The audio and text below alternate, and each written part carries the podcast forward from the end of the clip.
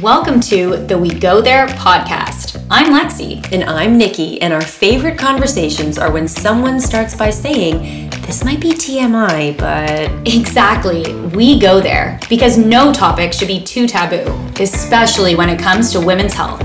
We ask the questions you may be too afraid to ask and interview the experts to get the answers you need. So we're doing this completely unfiltered. 100%. Okay, let's go there.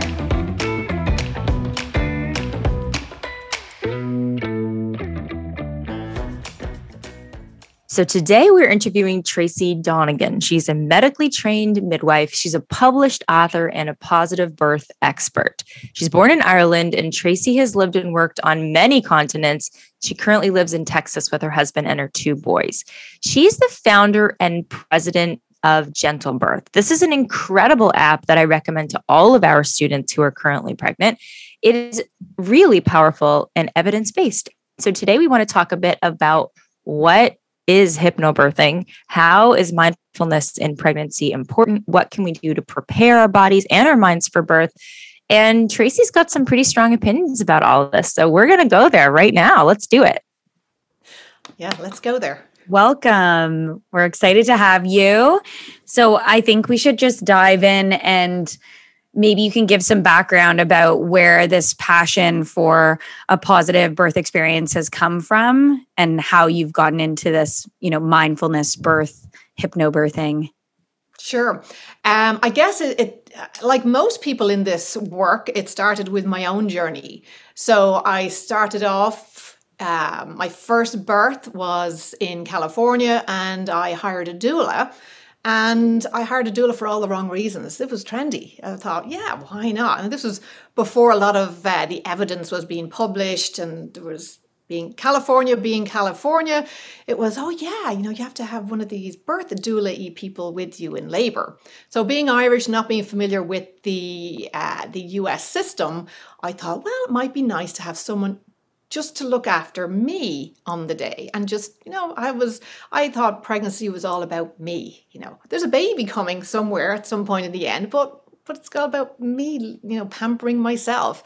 Um, really didn't understand the role of the doula. Went along to a meet the doula evening and i remember walking in thinking i hope it's not all tie-dye crunchy hippies who are going to try and convince me not to have an epidural because as far as I was concerned, epidural drive through in the parking lot, yeah, that sounds like a good idea. The day before I'm due, let's let's just you know cut out any uncertainty.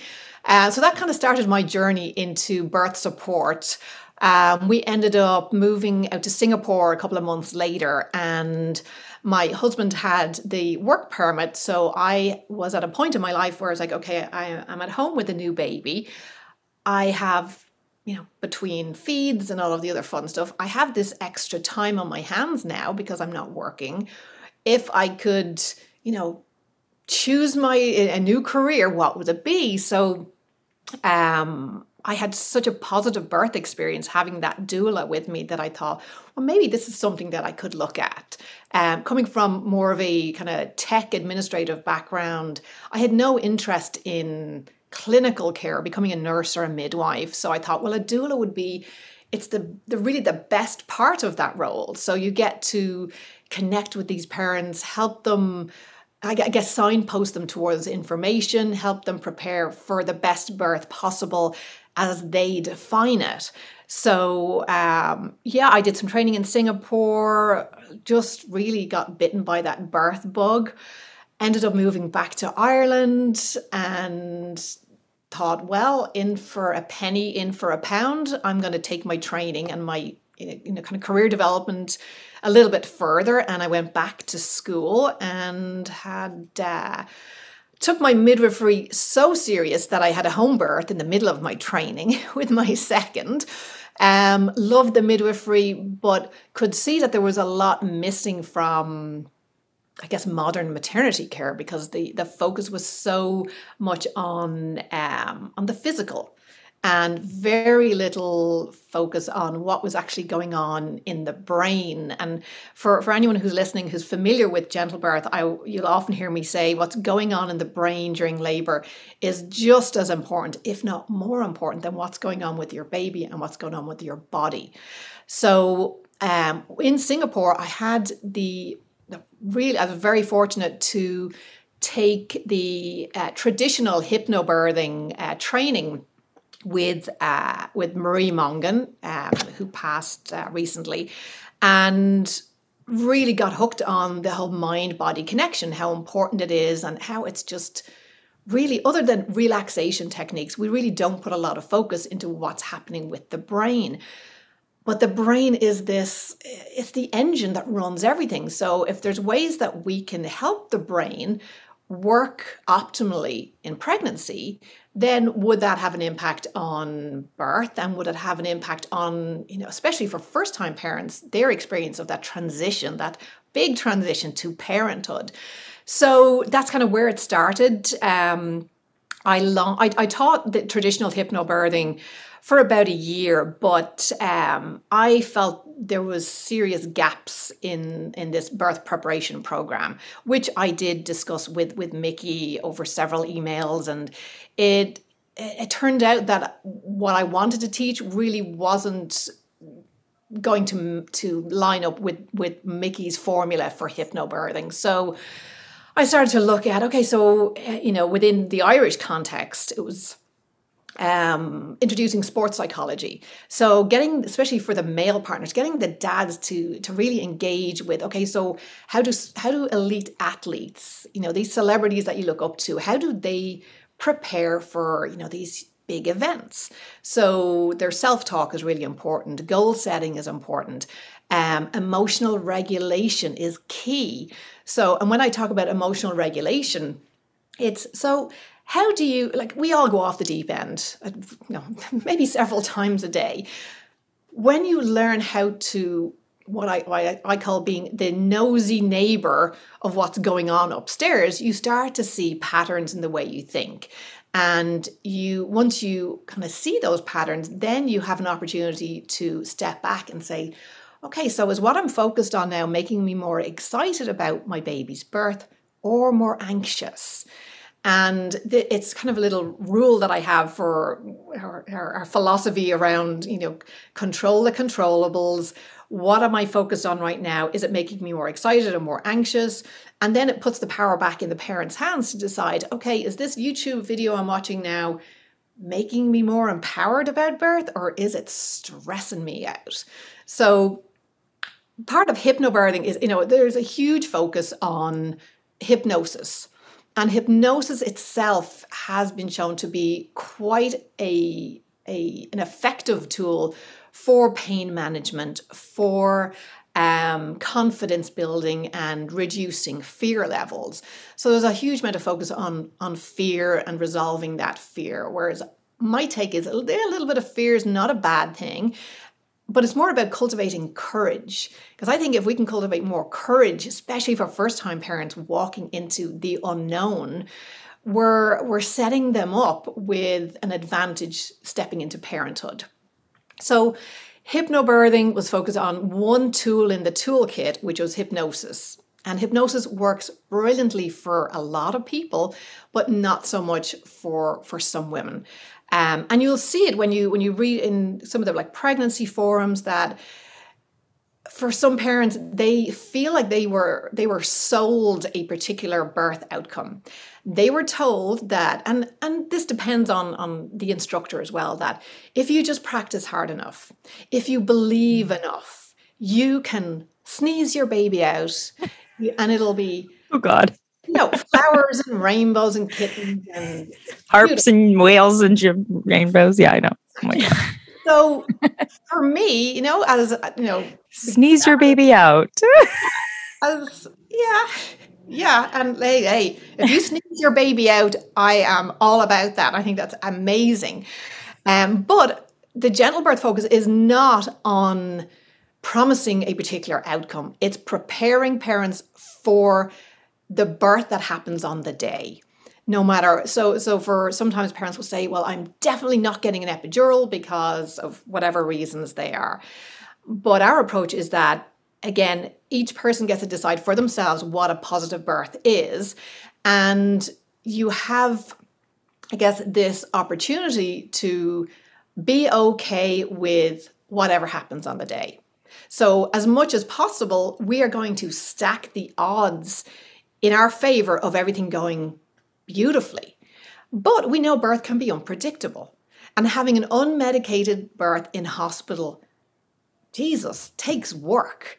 It's not the optimal place for oxytocin production. It's just not. I, I liken it to, you know, imagine standing in like the busiest bus station or train station in your community and trying to give birth you've got we've got strangers lights noise. It's an unfamiliar territory. So of course the brain is going to say whoa hang on a minute. We're, we're not safe. And so how can we create safety within the mm-hmm. brain and train the brain so that we are associating birth with safety and not panic and stress? So for me hypnobirthing it, it is it is a great program but it's if you're reliant on just one tool in your toolkit you're you, you could likely end up in trouble, especially for a hospital birth, if you can't apply those principles on the day and it's not an automatic behavior for you. So that's the hypnosis end of things. So between adding the sports psychology, which the dads absolutely love, um, they were starting to realize, okay, there is I actually have a role here and I can there's a lot I can do to support my partner. And what I've experienced so many times and as I've, my instructors that they finish teaching a class and the dads come up at the end and they're like i cannot wait for labor. I, now i know what i'm doing. I can't wait for it. Like they were wishing their due date was sooner. Oh. so for me i'm like job done you know? They're excited. They know what their role is. They understand how these the mental principles we're applying will really help themselves as well as their partner on the day and moving into parenting um, but then, then I started to look at what was happening in the research on mindfulness. And not the mindfulness that people think about of you know sitting in a darkened room chanting for hours or trying to stop your thought. That's you, you can't do that. It's about being able to notice your thoughts and not becoming the thought police either but notice when you've gone to crazy town and being able to say geez you know i've taken that train to stress town because that's what it is. It's a train of thought, and then other thoughts add to it. And you start to notice, oh, this is making me feel really stressed or worried about labor or breastfeeding or wherever that is. And then we start to have the realization of, you know what, thoughts aren't facts. And I don't have to believe everything I think. And we start to question these automatic thoughts that we have. And unfortunately, the brain the brain evolved for survival. It didn't evolve to have a lovely zen birth in in the water. You know, it it so it's all about survival. So for most people they have learned that birth is something that has to be really difficult and long, especially for a first baby, and incredibly painful. And but yet we know that some first time mothers will have quite short labors and it won't be that painful. So it's pain itself is so subjective. But there's things that we can do, including mindfulness, that we're training the brain to go off the deep end a lot less. And when you do go off the deep end, because, you know, even though I've been practicing meditation and mindfulness for many, many years now, I go off the deep end too, but I stay there a lot less. So it, it's it's really about noticing the thoughts and you know challenging it and controlling what we mm. can. So on the day, what we can control is how we respond to what's happening. So it's very intentional. So within the app, if you're practicing, we have we've combined hypnobirthing sessions, which are really long, lovely relaxation sessions that I would recommend doing at nighttime because you don't actually have to do any work with hypnobirthing. Really, you press play, you close your eyes, you relax, and, and the subconscious mind just absorbs um, the imagery. Whereas with mindfulness, mindfulness is very deliberate and very intentional. So when you're practicing with, with the mindfulness sessions, let's say it's a 10 minute meditation, as you go through the guidance of that meditation, uh, anytime you find your mind wandering off to the supermarket, I forgot to get bread, or what I'm planning for tomorrow, because the mind is a great time traveler. It's rarely in the present, it's always going off worried about what's happening next week or, or rehashing that argument I had with my, my sister the other day. So, being able to notice when your mind has gone off wandering, because it usually goes to crazy town, and being able to gently and kindly bring your attention back to the present moment. And right now, all is well. So it's that training, and it's like training a, a muscle. It's the muscle of focus we're training. So that if something comes up out of left field on the day, it doesn't have that doesn't mean that, oh, my birth preferences went out the window. Because you mm-hmm. recognize you have a choice here in this moment. We can throw everything out the window, or we can take a moment, we can take a breath, and we can get out of that part of the brain that is now freaking out we learn how to regulate that that amygdala that's happening in that activity of the amygdala so that we can bring the conscious part of the brain that rational thinking executive decision making part of the brain back online. Because when we're stressed it's offline and we cannot make good decisions on the day. So mindfulness reduces pain um, increases uh, satisfaction around birth, uh, reduces birth trauma. There's there's so many benefits, and that's and that's before we even get into mental health or the actual physiological response of the body to that mindfulness practice. Um, does that help? So yes, yes. it's a lot, but yes, absolutely, of course. I mean, hours on. I mean, Lexi's Lexi's currently expecting twins. Um, and there's, I, I, know, I mean, I don't want to speak for you, Lex, but from our conversations, I gather that, you know, you've been sort of had a lot of people, I'm going to say dump their, their projections and opinions on you. Oh, well, you're going to have a C-section, even though you've had two unmedicated vaginal deliveries prior to this. Now you're probably wrestling a little bit more with the whole mindfulness piece. Am I right? Yeah.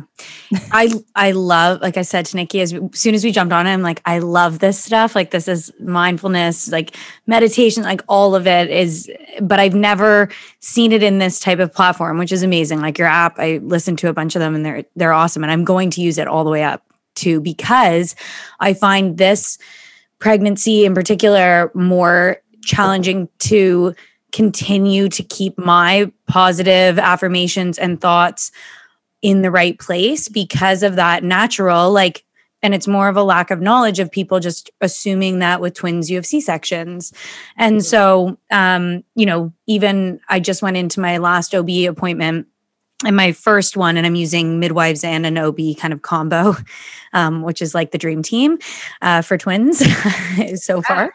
Um, so i had an appointment with my ob in the first appointment um, the boy twin a was breech and twi- twin B, the girl is in the right position, head down. And so, of course, I'm like, okay, this is like me. I got to get my mind in the right place. And I love your affirmation. I just listened to the affirmations for um, perfect positioning. I'm going to continue to listen to that one. Um, but it's uh, then I went in for my last OB appointment and he started looking. He's like, twin A, the boy, he's like, head down. I'm, yes, beyond excited. Um, but it's that like it's keeping your mind in that place of continuously like I literally spent my whole I went away with my husband and the entire time we were away like every time I had moments for myself I'm like thinking like okay like head down like just get out of breech position and trying to give that self talk um but it's it's hard to and I'm a person who gravitates to that stuff. So naturally like I meditate you know, daily out of practice when I'm not pregnant. You know what I mean? So I can imagine it's um, a big shift for a lot of people. But can you speak a little bit to the specifically around like the impacts on pain management? Because I think that that's um, really yeah. interesting. Like I haven't really made that connection. The simple one for me is more the positioning piece and yeah. the mind connected to the body type.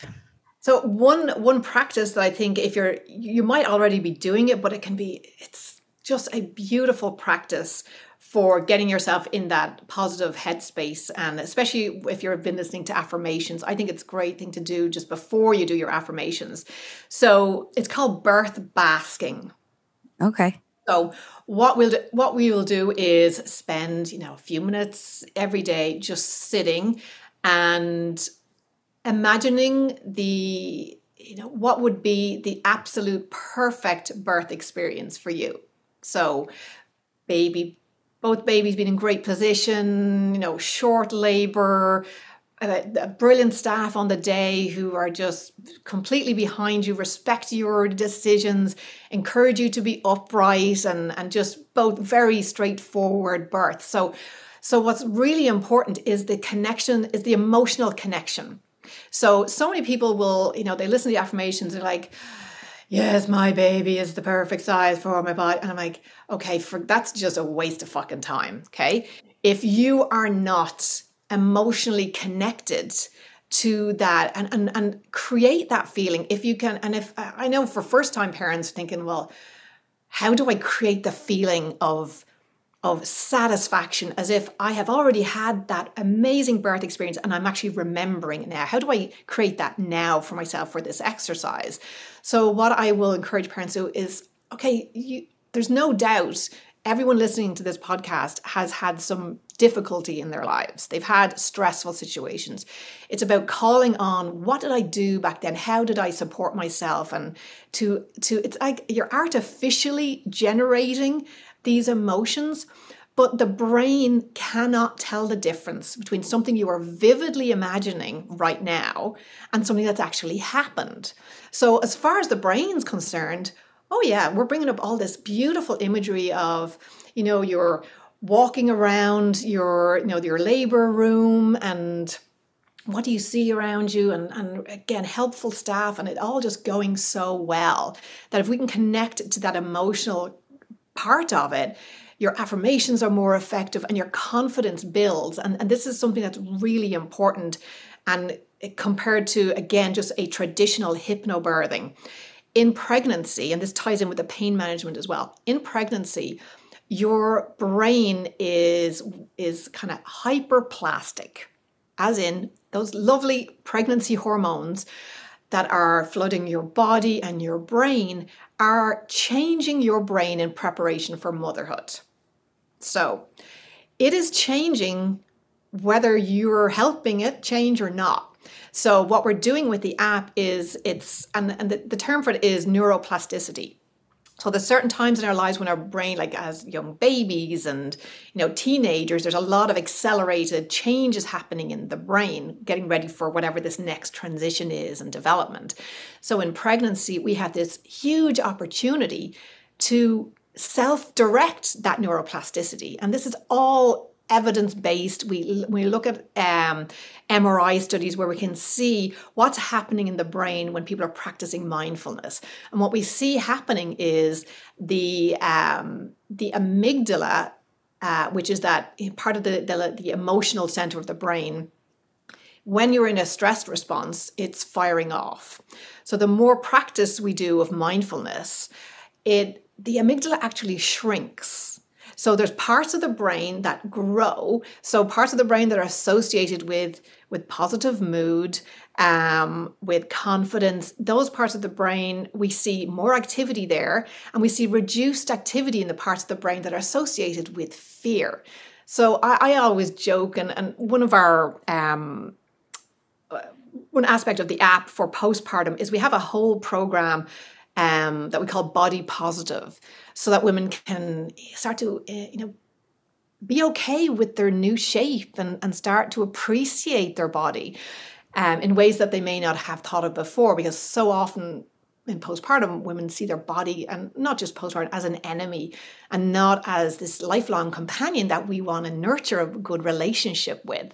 So, uh, so we see these changes in the brain. It affects pain perception but it all kind of ties in with um, when I when I, I joke about you know body positivity and when I talk about brain positivity, it's the one time in your life when you really want to be working towards having a skinny amygdala.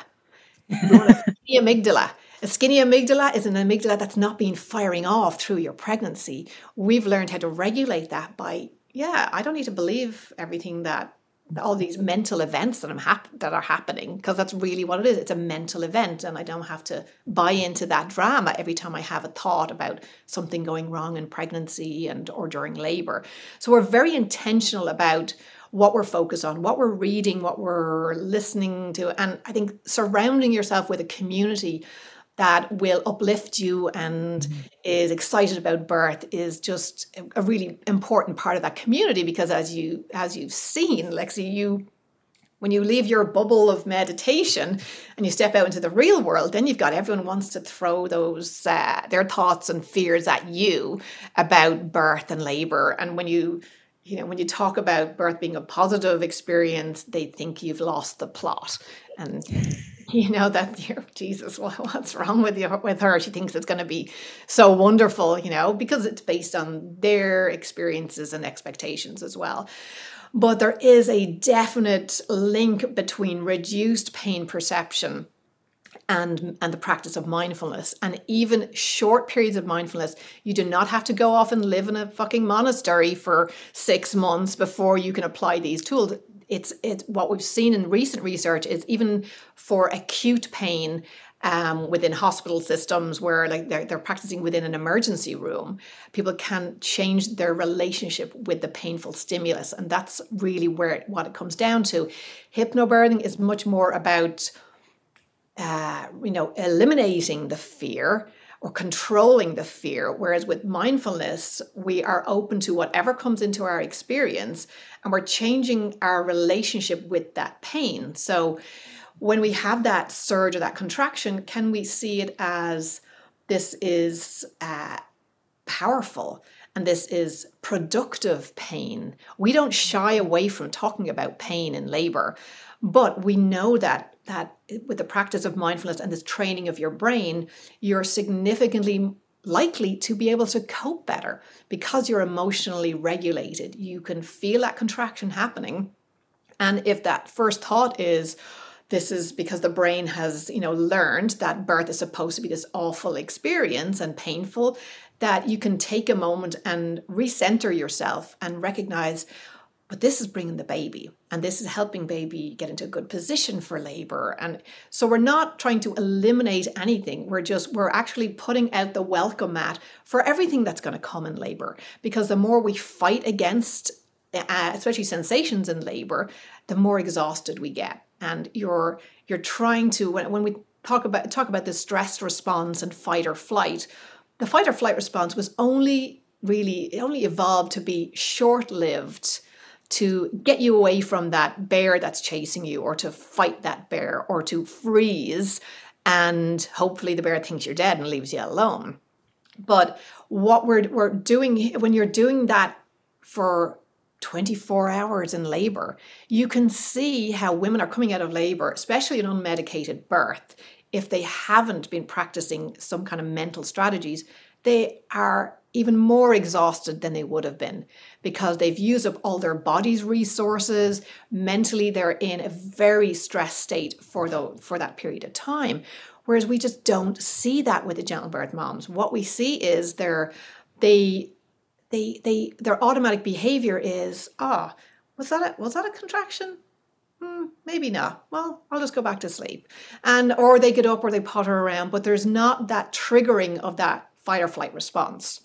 So they have more resources to cope during labor. And we've just, um, Nikki, you're, you're very familiar with our dear friend, Dr. Sinead. Mm-hmm.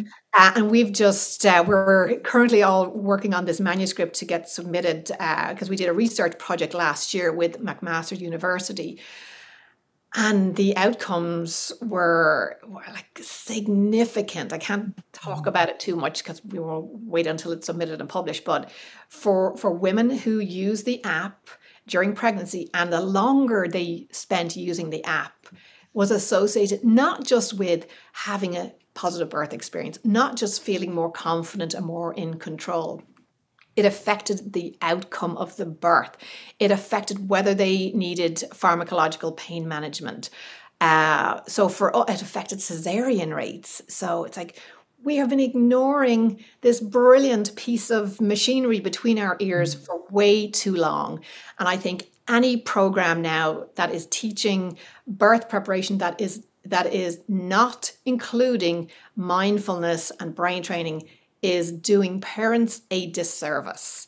We know too much now to mm-hmm. not have mindfulness as part of every single birth preparation program. And we've seen it in, in how it affects postpartum as well, how it affects women's women's feelings about breastfeeding and and you know lots of people will have challenges with breastfeeding in those first, you know, especially those early weeks.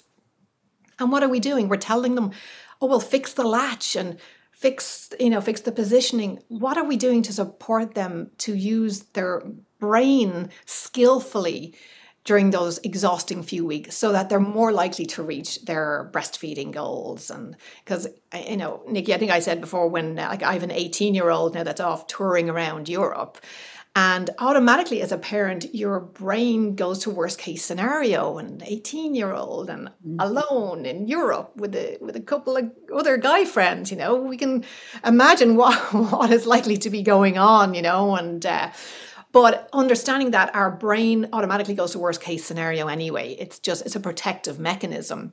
So, hundred thousand years ago, when we were living in caves, and, and we were out hunting for dinner, if you heard a rustling in the bushes, your brain automatically thought survival, it automatically assumed that was a tiger and not a hamster. Because if it if you assumed best case scenario and oh yeah that's just a hamster and then it's a tiger well that the protective mechanism hasn't really worked so so noticing that we do have this negativity bias that automatically goes to, to worst case scenario so can we use what we call intelligent optimism we're not being pollyanna and just yeah take a few breaths and sneeze your baby out it's it's intentional work. It takes work. Hypnobirthing, you press play, you go to sleep. Mindfulness takes effort, mm-hmm. but it is the such a small amount of investment of your time to really have such a life-changing effect, not just for birth and and and toddlerhood, but long, long after. Mm-hmm. I love this, and it, I was telling Lexi before we started recording that you know to speak to you, and I'm going to be totally honest. When I first met you, because we this is our second interview, we I interviewed you for our course because I, you know, for the push prep course, I understand the importance of making sure we're doing education on mindfulness, and I'm excited to collaborate with you on that but I had this presumption that, you know, you're going to be this flowery, crunchy tie dye, you know, and I meet you and you're like this, you know, you swear, you're like, do not hold back. And I was like, oh, I got to get this, this amazing Tracy on the podcast. And of course, it's an explicit podcast. So feel free to continue to swear if it feels good. I do, but, try, do try to, for, for our American uh, community, you know, they're always a little bit shocked if they meet me in person and, and I, seeing my, authentic self, you know, Irish self, but it's uh yeah, it's this, this is me. This is as real as it gets. And I love it, but I also noticed because there is this sort of dichotomy I have noticed, and, and I'd love your thoughts on this, where it's either, and I've seen like you know accounts or, or, websites and they're selling childbirth courses called pain free birth or pain you know and i see your face right now looking which is great one the eyebrow that you just raised but it's like the pain free birth and it's all about orgasmic birth and you know da da da da da orgasmic birth it's a real thing we're going to talk about tracy's going to talk about it or you also have the sort of like, you know, why would I ever want that? I'm just going to go get the epidural. What is that bullshit? Like, I just, and I feel like you're sort of in one camp or the other. And I love the, this is evidence based stuff, and you're putting forth research and papers. Like, to me, that is right up my alley. And it doesn't, you know, and this way I also think it's it's kind of pragmatic and you're letting people know it's not about pushing an agenda right? You're not like you need to have this home water birth if that's not for you, you know, but we just want to support you in having the best, most positive birth possible based on your wishes and your situation. And that's it. It's because I think what you will find as you, you look around for a different birth prep, and yeah, don't even get me started on the clickbait of pain free birth Um, it is. It does happen. I know people personally who've had pain-free births, um, but it is not our intention. And if it happens, brilliant. You know, my my second was not pain-free. It was. Uh, it was longer than my first, it, and I, you know, I had a home birth, I had a midwife, I had a doula, I had been practicing, you know, night and day, um, but uh, my God, it, I f- uh, felt like after it, I could move mountains. I was eh, I was felt so powerful, um, but it wasn't pain free, and uh, and I'm glad I went into it feeling like I I I have stacked the odds as much as I can at this point.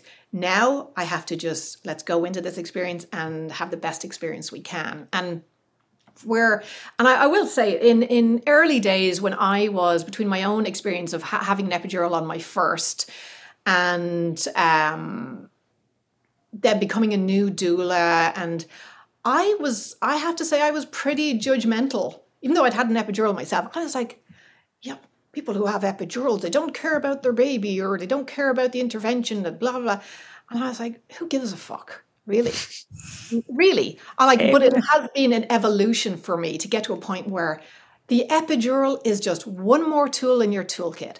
And if we, what we've created in Gentle Birth is this really broad toolkit with lots of different tools, and so that you have access to keep everything on the table. Because mm-hmm. no matter how strongly you feel about epidurals, sometimes that you know intervention can actually be a solution. If you've been laboring for two days and baby might not be in a great position and you're just buggered tired. Mm-hmm. I'd be, yeah, get me that epidural now. I've done the double hip squeeze 50 fucking million times. I've done, you know, I've yeah, hung out of a rebozo. I've done all of this. Please, let's just have an epidural now. And I want to have it without any guilt. So, yeah, exactly. So Gentle Birth has really, you know, evolved into this program that is there's something for everyone in it. So when you're when when people are start when they set up their profile in the app they have an option to set up for um, and Lexi, you'll have seen this. You can there's different journeys based on your circumstances. So it's not just like hypnobirthing where you get one CD and that's what you're listening to for forever. Even if you're as you're being wheeled to an unplanned cesarean, your hypnobirthing people are telling you, oh, just listen to the uh, fear release or you know rainbow relaxation which is going to traumatize those women who have been anticipating a very straightforward sneezing their baby out and now they're being moved to, to theatre. They have hypnobirthing provides people with no additional resources if things change in labor. So when they're when you're choosing your journey, you can choose vaginal birth. You can choose planned cesarean. Yes, we go there because a planned cesarean is an option for some women. And why would we would we create division and, and not include those women who also need emotional support preparing to meet their baby? And after, um, we have uh, a VBAC journey and we have a twin journey. So, and at any point, if during someone's you know, no pregnancy, if things change, they can change their journey and they'll get content that's relevant to them and their own unique journey. And then even in labor, so when you're if you're in labor, again, if if an unmedicated birth was really important to you and something did come up out of left field on the day where again it wasn't something anyone could control that we have audio content for you know an unplanned change of circumstances so that again we don't throw everything out the window. We're going to collect what we can of our birth preferences. We're going to settle ourselves so that's that emotional regulation so that we can make decisions from a place of calm rather than a place of chaos because when as everybody knows when you're stressed you don't tend to make good decisions. So it's having uh, it, it's an in- inclusive I, I believe i hope it is inclusive of all birth experiences. So if you're planning on getting the epidural the minute you walk in the door the gentle birth app is still a good option for you because you're going to manage stress during your pregnancy. We know stress impacts your own physiology as well as your baby's. You're going to enjoy your pregnancy a lot more. And in the unlikely event something came up that the epidural wasn't working great or um, or you couldn't get it, that you have other tools in your toolkit to support you. So, our focus is not on a particular outcome, it is parents having the best experience that they can as they define it, not their instructor, not their obstetrician, not their best friend.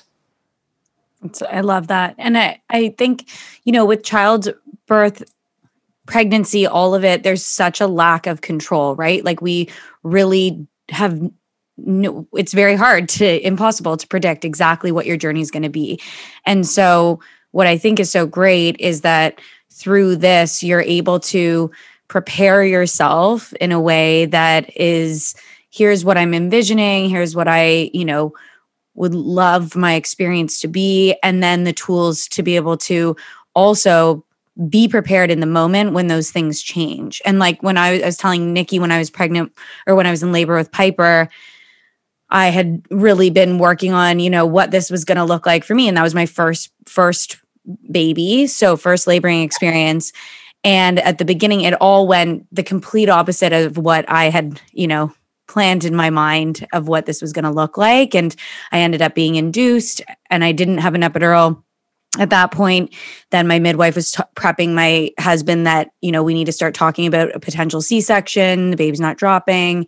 Um, then you know discussions around the epidural. Anyways but i just took moments to like ground myself mm. and envision my baby dropping and all of these things and ended up with an amazing outcome and unmedicated vaginal birth and it all worked out really really nicely but i think that was an amazing experience for me and I'm really fortunate for that. That isn't always how it happens, but I love that this is like a toolkit that you can then rely on in those moments where things are getting a little out of control because they will and yeah. be able to like you said kind of calm yourself, regroup and come back to okay, like, you know, all of those trainings that you've, you know, learned through the lessons and things like that. Yeah. And Nikki, you had a completely flipped experience as well. Yeah, and you yeah. remained, I mean, also had vaginal unmedicated and just the transfer going down the highway at eight yeah. centimeters dilated. Yeah. Home birth to hospital transfer in the middle of COVID with my husband, who is the slowest freaking driver ever. And I'm like, go faster. Well, at least he wasn't like throwing up at that point in this one. I know. at least that was your second, right? I do think, yeah, it's so true. But but Tracy, what I love here too, and I, I kind of want to poke the bear a little bit because you're like, don't get me started on the clickbait. I do want to get you started on the clickbait because I feel like there is a lot of, first of all, there are more and more birth education courses out there. And I, I know that it can be very difficult for people to sort of figure out what it's about. And, you know, for example, there's hospital birth courses, which I often joke are meant to make you a compliant hospital patient. And you're nodding your head, yes, right now. But it's also, you know, it's like buyer beware right? And and i think it's also and so obviously your your program is amazing. You know my mentor phd is working with you on many things. Like you were very legitimate. You've got years of experience. And you're not promising an outcome. You're not promising a pain-free birth. If you just do the work you'll have this beautiful pain-free birth. Because that as you said can set women up for you know feeling traumatized feeling like they have failed feeling guilt over getting an intervention or getting an epidural um, so I try really hard in my own class, which is obviously more movement based. Um, I, I try really hard to ensure that people are not feeling guilt over anything that happens and understanding that, you know, you cannot control the things that happen, but you can control your reaction to them. So I would love to know your thoughts on sort of the space if we zoom out for a second the birth space as it relates to what's currently happening in our field because you and I are essentially colleagues in this space. So what are your thoughts on what what are the trends happening as it relates to childbirth prep? Um, I'm actually not seeing very many new trends in childbirth because I mean, how many different ways can you teach somebody the double hip squeeze? You know, and and I joke about the double hip squeeze. It is a fabulous tool in labor, um, but childbirth education continues to be focused on knowledge transfer, which is here's the facts about induction. And induction is kind of on my mind today because we're seeing like really significant increases in induction in some areas because of COVID. So if you even thought you might have had COVID, you're being induced. So hmm. it's so so for parents to find you know quality childbirth education, but quality childbirth education that actually gets or, will stack the odds in favor of having the birth that you want. So when people say, I I, I say, I'm completely biased. I think gentle birth is the best birth preparation program out there. It is. I've worked full time. I'm not a hobbyist childbirth educator. I've worked full time on this now for I think we're up on 16 years now. This is my life, brain science and pain, and and is just this is what I do. So, but I also, you know, to your your point, I have taught hospital classes, and it you know, I'm limited to what I can tell people about the reality of hospital birth because, you know, they I don't teach hospital classes at the moment, but in the past, eh, I, it's been very clear things I can say and things I am not give supposed. Us, can you tell us, please? Can you give us an example of something that you would not necessarily, in a general statement, oh, like what like, would you not want to talk about in a hospital birth preparation course? Well, I want to talk about everything, especially for for for anyone who's in in in my class. That's wanting an unmedicated birth within the hospital environment. So, but take for example, delayed cord clamping, you know, optimal cord clamping. We're seeing now uh, there's a mountains of evidence to support it, but um, it was I was you know kind of gently nudged into don't talk about that. We don't want parents asking for that. Hmm. Like, Why? But the evidence. Oh no no no no no!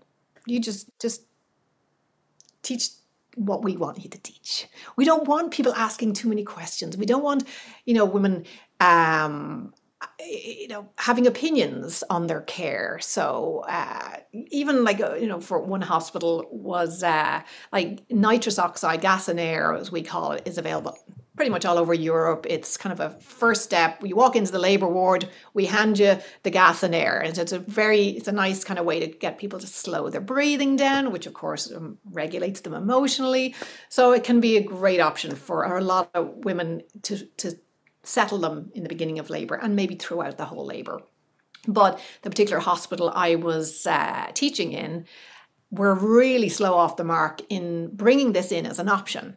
So all the only thing people were having an option was morphine or an epidural.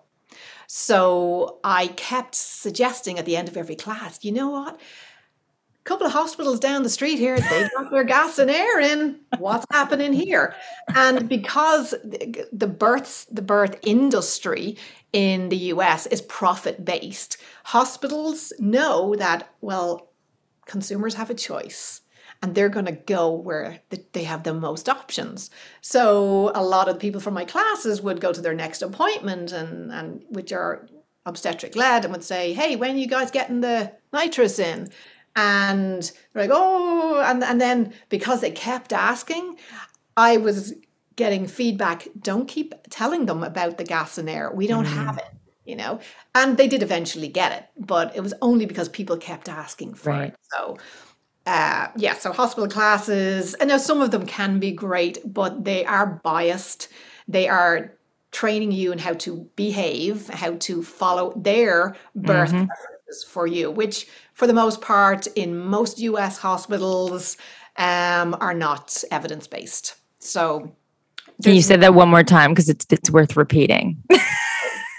it's not evidence based. So Here. Most, uh, most healthy, well women who are giving birth within a hospital in, and this is the same in most parts of Europe, um, probably a little better in the UK because it's midwifery, midwife led. Um, the care is not evidence based. If you, if the first thing you see when you walk in the door is that electronic fetal monitor, and you're a healthy, well woman, your risk of having an unplanned cesarean has increased significantly just because that machine has been put on. Yep. So there, there are options. But when you talk to, when you've grown up assuming doctors and midwives and they all know best, you are assuming you're walking into a center of excellence. You're assuming everything that is going to be offered to you is based on really robust international evidence. It ain't. sooner, sooner parents start asking questions and, and engaging in their care, the sooner they'll realize, oh, you know what? I really need to learn a little bit more about what happens in my hospital. Mm-hmm. If it's going to, if again, especially if if you you want an unmedicated. Look, hospitals are not there for natural birth. That's not their deal. Okay, if you want to have natural birth, there's lots you can do to to facilitate that and stack the odds. But as soon as you walk in the hospital doors, it's there is pressure for stuff to happen and for rooms to be to be cleared out and for the, you to keep moving along that production line. It is bed space is premium and if you're taking too long then there's a question of well what can we do to speed them up a little bit? Mm-hmm. so and then there's that whole domino effect and cascade of intervention. So right now at the moment um, you can go to most independent classes will focus on comfort measures, um, learning about the signs of labor stages, um, and informed decision making and, and evidence.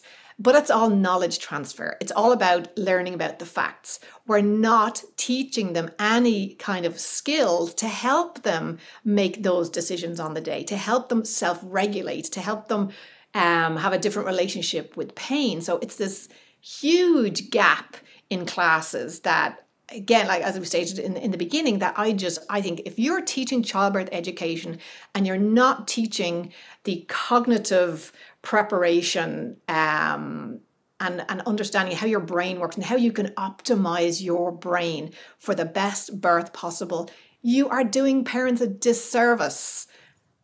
And i'll repeat that many times. Please do the evidence is there.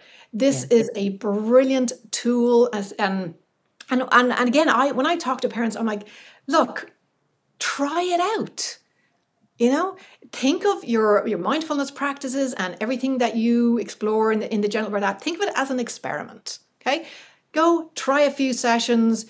Give yourself two weeks. If you're not feeling better in those two weeks, well, look, it's a toolkit. We'll try something else. But if you can really go in with an open mind, give yourself a chance to start to practice some of these these uh, approaches, because the more you practice, the more that wiring is happening in the brain, so that your brain doesn't automatically go to that worst case scenario. You start to oh, you know, maybe this might be better than I'm anticipating because, again, the brain will throw up all kinds of stressful imagery for you because it's focused on worst case scenario. Mm-hmm. So we are retraining the brain to, again, not to be Pollyanna about it, but to expect and anticipate that mm-hmm. this actually could be a really good experience. And whether that is with an epidural, whether it's a planned cesarean, because every family that is meeting their baby for the first time deserves that self compassion, that those mindfulness uh, skills, so that their their whole experience is, is better for them. And mm-hmm. if you're mm-hmm. going into a, a cesarean feeling a little bit more centered and less stressed, physiologically your body reacts differently as well during that cesarean. So yeah. there's there's so much to be said for these really simple strategies that can be so helpful for parents, but it's just not happening out there in the birth space yet. Well it is with with all the work you're doing and i'm going to continue to teach um, you know the students and, re- and my students and recommend that they become subscribers to your app really because it's it's something that's the reason i reached out because the there is so much need for making this collaborative, right? You know, like, yes, I can teach them tools on how to recruit their TVA and open their pelvic outlet for pushing. That's a skill. But the mindfulness piece is something that they also need 100%. Yeah. And as you're teaching them them skills, eh, teaching them to again just to be curious about well you know when you activate these muscles what do you notice because when when we do a body scan and in class and i have parents folks okay so we're going to just move through the different parts of the body and just notice what's there. So it's not a relaxation technique. And that's really important because people think, oh, mindfulness is, yeah, yeah, you just, you know, you're all you know, happy and relaxed. You know, you can be mindfully doing anything. So if you, when you're in class and you're being curious about what comes up for me when I activate my pelvic floor like this, and because your body, again, the brain will throw up stories about, well, you know, I put on too much weight in pregnancy or, or something that's not um, positive. or not supportive of you know our our nature as, as mothers as women so uh, be curious about what you find there and and again putting out the welcome mat for whatever's there it's and we're not resisting anything we're just letting what's there be there because in 10 seconds you'll have moved on to a different part of your body and you, and that part will be silent for a little bit more. So when these thoughts and feelings come up if we can just say you know what? We're accepting of everything that comes up.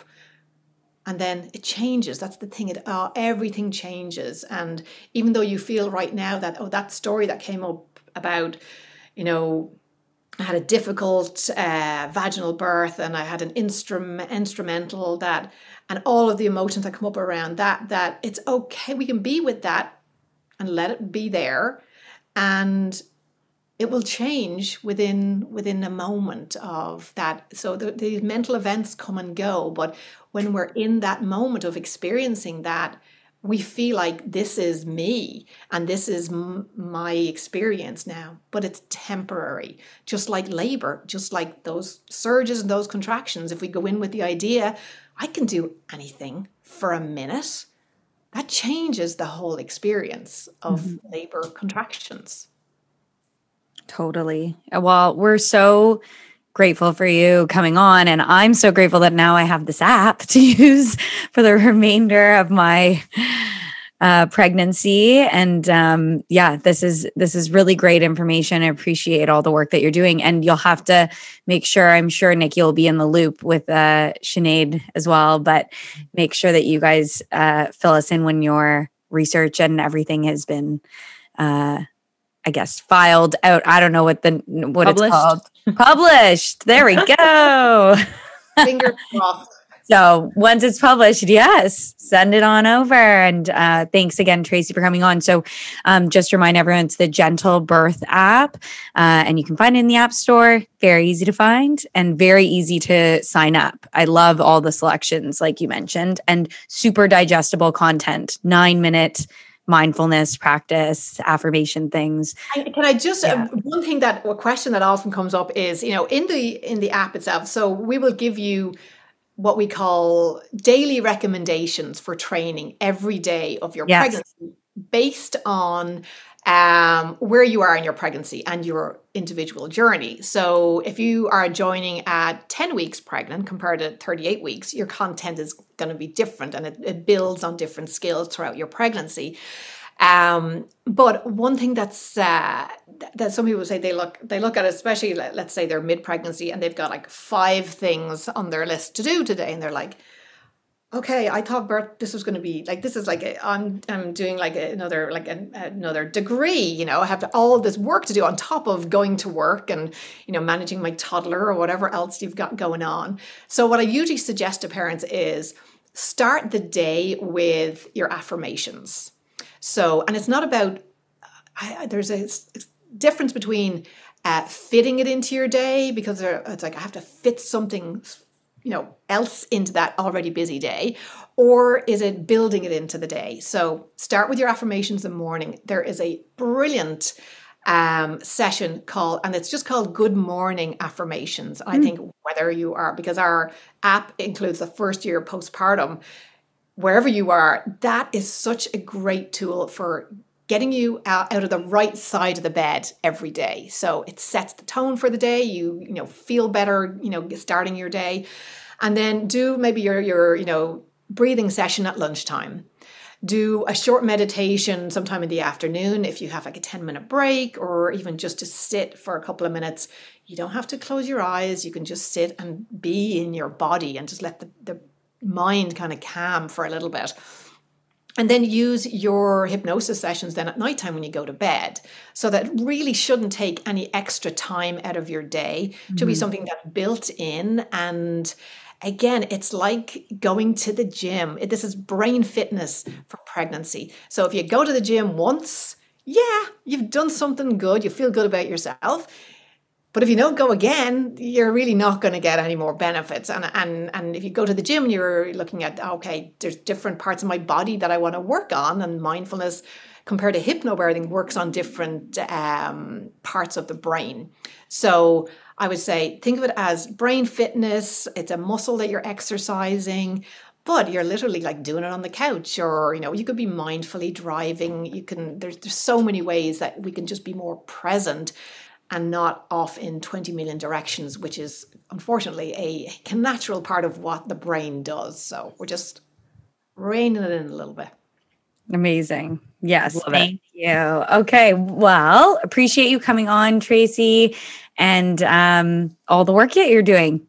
Yeah, I am happy to chat anytime. And if anyone has any questions, they can reach out to me through the website or they'll find me on social media. This is a topic, as you can see, that's uh, really important to me. um, and yeah, we can just helping parents have the best experience that they can have. If they're having a, a positive birth that they feel is positive, they're stepping into parenthood in a with a big advantage. And mm-hmm. you know, those first few weeks of parenting, first few months, maybe years, you know, it's it's challenging. It's it's emotionally and physically challenging. So let's give parents a full toolkit that will last them a lifetime. Not Amen to that. Perfect. Thank you.